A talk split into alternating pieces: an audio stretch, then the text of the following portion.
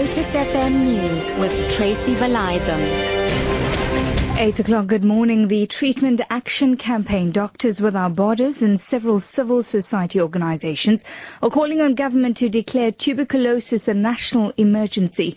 Health activists marched in Cape Town where the Union World Conference on Lung Health is taking place.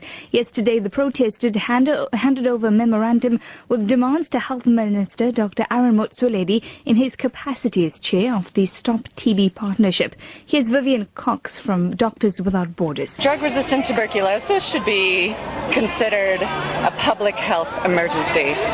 Right now in South Africa, we have 80,000 tuberculosis deaths every single year. And why do we have those deaths? Because we have gaps in our diagnosis and our treatment of DRTB. So only two thirds of patients that have TB are diagnosed, and only two thirds of those patients are put onto treatment. And so, as you can imagine, we only lead to about one in five patients getting successfully cured of their TB every year in South Africa. And these aren't just statistics, these are individuals, they're friends, they're our co workers in our communities. The battle between Parliament and trade union NEHAWU over an interim court interdict will come before the Labour court this morning. NEHAWU is challenging an interim court interdict by Parliament that seeks to prevent workers from picketing on the parliamentary precinct. Mercedes Besant reports. Last Friday, the Labour court postponed the hearing between NEHAWU and Parliament to this morning. NEHAWU wants the court interdict to be declared illegal. The trade union has to convince the Labour Court why the interdict should not be made permanent. This was the second interim interdict obtained by Parliament, preventing staff from picketing on the precinct. The first interdict was obtained in 2010 but was never implemented. Moving on this morning, a nine-year-old girl and her mother have sustained serious burn injuries after their house at Mandeni, north of KwaZulu-Natal, caught fire. EMS spokesperson Robert McKenzie says the two are in a critical condition in hospital. They were treated by the paramedics and rushed to hospital. The exact circumstances resulting in the fire are not known at this stage, and the authorities are investigating further.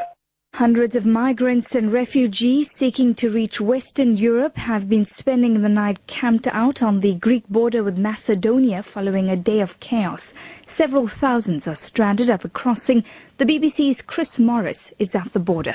The migration route north through the Balkans is gradually shutting down. Shortly after midnight, the border crossing here opened briefly for the first time in more than 24 hours. A few people with the right papers from the right countries were allowed across one by one. But as migrants from other countries grew restive and crowds pressed towards the razor wire fence, the gate was closed once more. The sense of confusion and uncertainty on this border is symptomatic of a system struggling to cope, not just in Greece but right across Europe.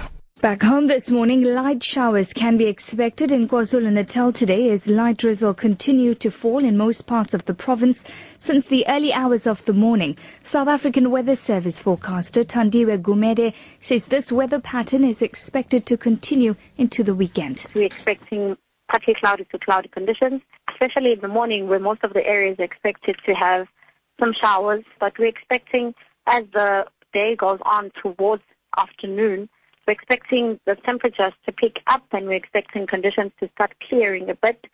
And we're expecting more or less fine or sunny to partly cloudy conditions whereby only in the afternoon will the rain come back again as means of showers and thunder showers.